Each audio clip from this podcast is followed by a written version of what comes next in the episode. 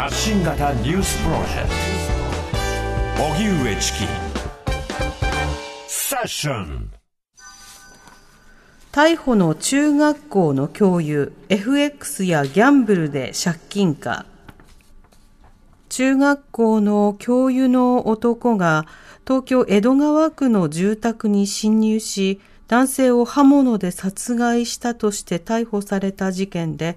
男がギャンブルなどで数百万円の借金を抱えていたとみられることが捜査関係者への取材で分かりました。また、共同通信などによりますと、FX、外国為替、証拠金取引の失敗もあったとみられています。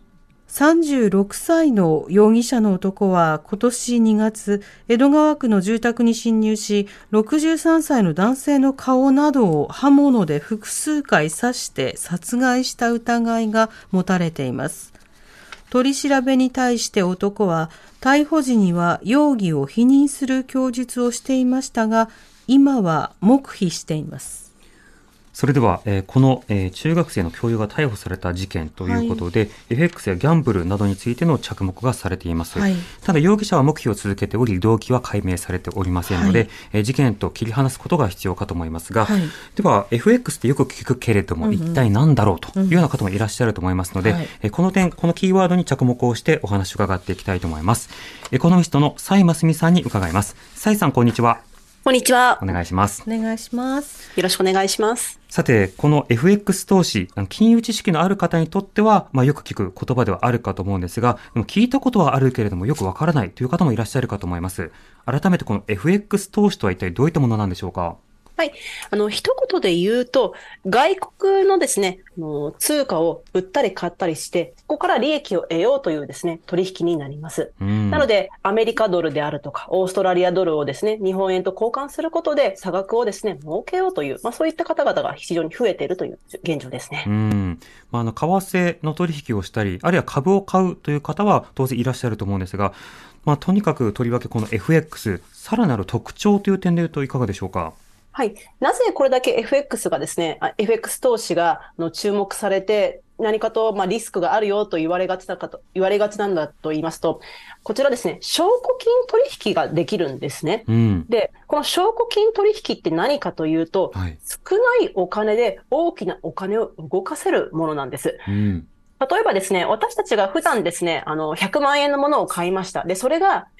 110万円になりましたって言った場合ですね、はい、100万円っていう元手が必要になります。はい。しかし、この証拠金取引、外国為替証拠金取引になりますと、先金決済というものなので、100万円っていうですね、現金がなくても、非常に少ない現金によって100万円分の売買ができてしまって、そしてそれによって利益が出たら、よかったねという、そういう話なんですけれども、うん、ただそういった良いケースばかりではないというのがですね、難しいところなんですよね。はい。まあ、なかなか普段100万円という金額を見ることはないわけですけれども、しかし、実際に手元に100万円がない方であったとしても、まあ、その規模のあの投資が可能になるということになるんですか？そうなんです。それがですね、やはりこの外国為替証拠金取引 FX 投資の魅力とも言われているんですが、うん、のいろんな証券会社によってですね、規定が違うと思うんですけれども、数千円、数万円からこの FX 投資というのは始められます。はい、で、さらにですね、私が知る限り、この手元の現金の約25倍まで、の投資ができるっていうですね、そういった証券会社も存在しているので、うん、まあ、10万円しかなくてもですね、かける25倍なので、250万円分の取引ができてしまうなんていうですね、ところもありますね。はい、うん。それは当然ながら、あの、得をした場合、まあ、あの、FX の、例えば投資のトレンドが上昇しているときには、まあ、多額の金額を得ることもできますが、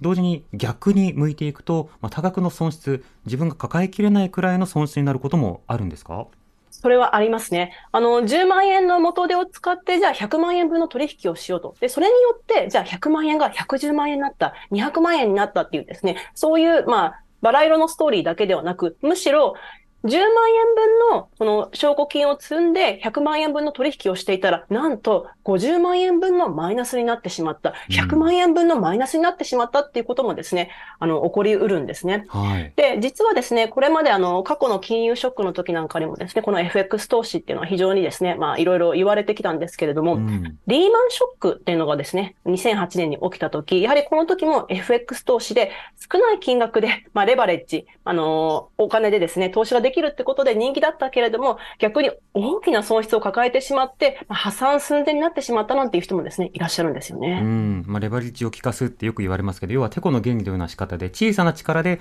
大きなものを動かそうと思ったら、それが自分の方に転がってきて大打撃を受けるなんてことも当然あるわけですが、それは投資のリスクですよね。そうなんです。なので、まあ、いわゆるよく言われているのは、ハイリスク、ハイリターンの投資とも言われています。ただ、ハイリスク、ハイリターンと言えるのはですね、この外国為替に関しての知識を持っている人であるとか、投資に関してのお作法、まあリスクの取り方、正しいリスクの取り方を知っている人は、ハイリスク、ハイリターンと、まあ、言えるのかもしれないんですけれども、ただのギャンブルであるとか、もう感覚だけで、勘だけでですね、売買をしてしまうと、もう儲かるどころか、損ばかりをしてしまうってこともたくさん起こり得ますね。うんまた、例えば上場企業などの株式の投資の場合ですと、まあ、長い期間保有することによって、まあ、大きなその金額の上昇したタイミングなどをこう見極めていく、まあ、社会情勢を見極めていくということも必要になるかと思いますが、FX、あのしばしばトレーダーの方々、複数のね、モニターを見ながら、うん、秒単位、分単位でこうトレードしている様子なんかも見たりします。この速度感というのはいかがでしょうか？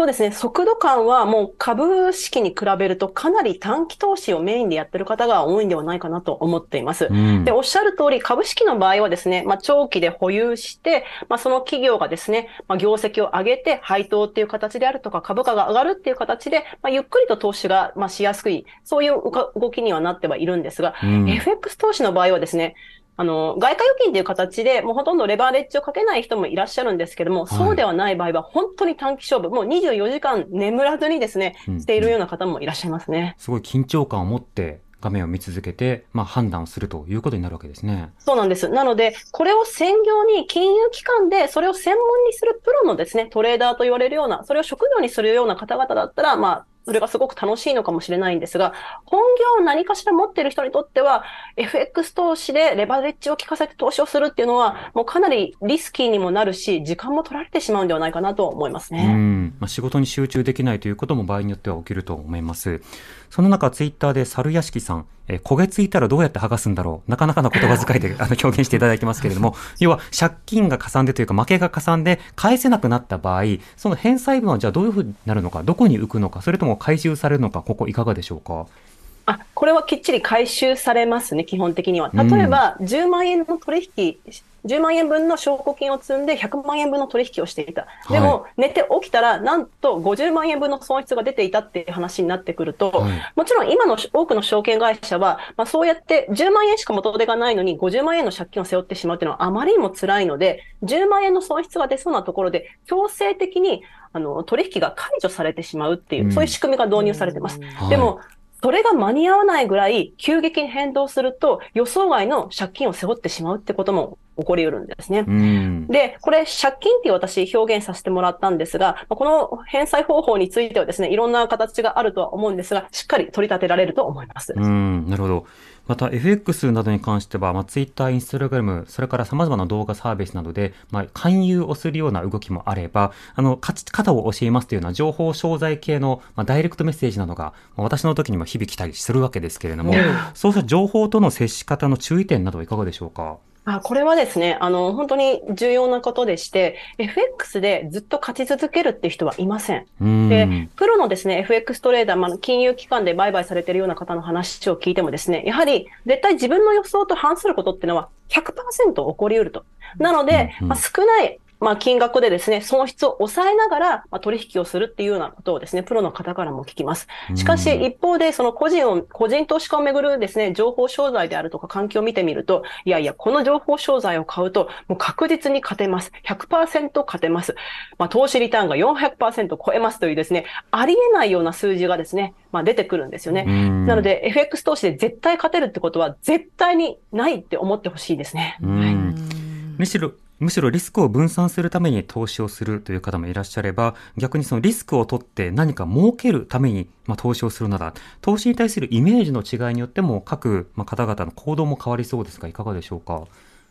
本当にその通りだと思います。むしろですね、この先ほどからお話しされてる、お話しさせてもらってる話っていうのはもう投資というよりもただの投機であったり、ギャンブルに近いものだと思うんですね。なので、こう、投機っていう話になってくると、やはり負けがどんどんですね、積んでくると、もうここで一か八かで勝負しようっていうですね、まあ、そういう人も出てきたり、まあ、実際に行動経済学の中でもそういったことが報告されているんですが、えー、あの、もう投機、ギャンブルになると、とにかくですね、もう本当は勝てっこない、自分の予想が絶対当たるなんていうことはないはずなのに、冷静なですね、考え方ができなくなってしまって、有り金を全部突っ込んでしまうって人も本当に出てきてしまうんですよね。ですから自分はあリスクに弱いなって思った人は、まあ、証拠金取引についてはよく考えてほしいなとは思いますね。